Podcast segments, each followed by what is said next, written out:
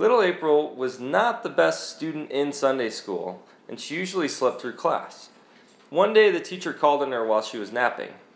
Tell me, April, who created the universe? When April didn't stir, fortunately, little Johnny, who was sitting behind her, took a pen and jabbed her in the rear. God Almighty! shouted April, and the teacher said, Very good, and April fell back asleep. A while later, the teacher asked April, Who is our Lord and Savior? But April didn't even stir from her slumber, so once again Johnny came to the rescue and stuck her again. Jesus Christ! shouted April. And the teacher said, Very good. And April fell back asleep.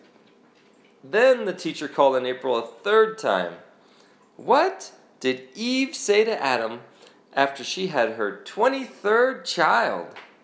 And again, Johnny jabbed her with the pen.